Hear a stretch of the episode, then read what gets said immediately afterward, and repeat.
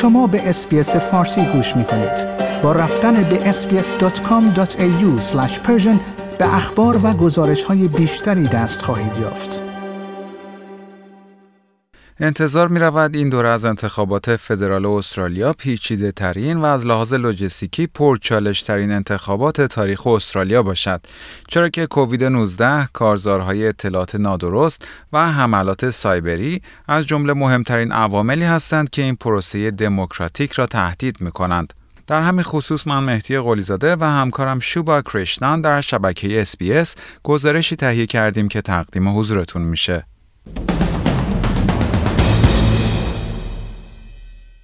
برای اولین بار کمیسیون انتخابات استرالیا مرکزی را ایجاد کرده است که کارکنان آن داده های مربوط به کووید 19 و موارد شیوع این بیماری را به صورت لحظه به لحظه دنبال خواهند کرد.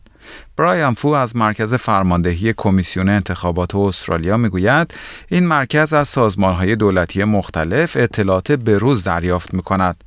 This provides us a, a, live set of data feeds to show natural impacts into our into our events, and we also receive feeds on here around demonstrations and other events from the Department of Home Affairs. در طول کارزارهای انتخاباتی این مرکز به کمک نیروهای پلیس فدرال استرالیا و سازمانهای اطلاعاتی کشور تقویت می شود. همچنین تیمهای مسئول مقابله با اطلاعات غلط و حملات سایبری احتمالی خواهند بود. هدف از این اقدام حفاظت از سیستم رأیگیری دموکراتیک استرالیا است.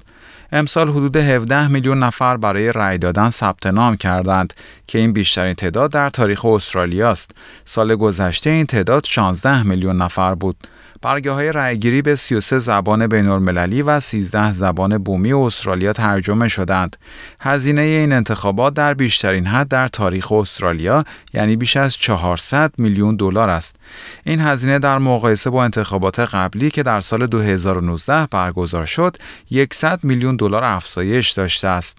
تام راجرز کمیسیونر انتخابات می‌گوید این تا حد زیادی به دلیل کووید 19 است. 34,000 litres of cleaning fluid, 63,000 uh, litres of uh, hand sanitizer. Um, we normally use 100,000 pencils, this time 4.5 million pencils because of the requirement to sanitise. So everything from simple through to strategic, it's going to be slightly different.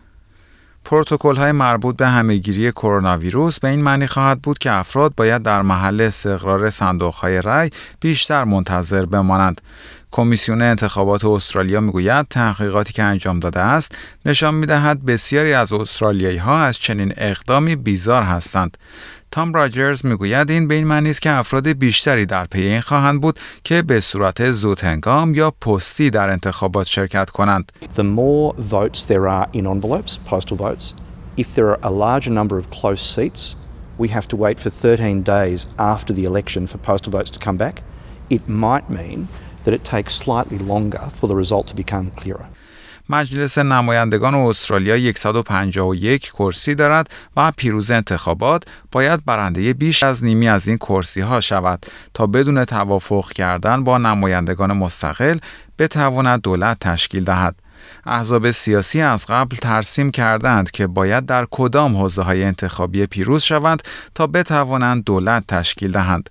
رقابت تنگاتنگ بین احزاب و همچنین ضرورت شمارش آرای پستی باعث خواهد شد تا اعلام نتیجه انتخابات زمان بیشتری ببرد. like، share، comment. SBS فارسی را در فیسبوک دنبال کنید.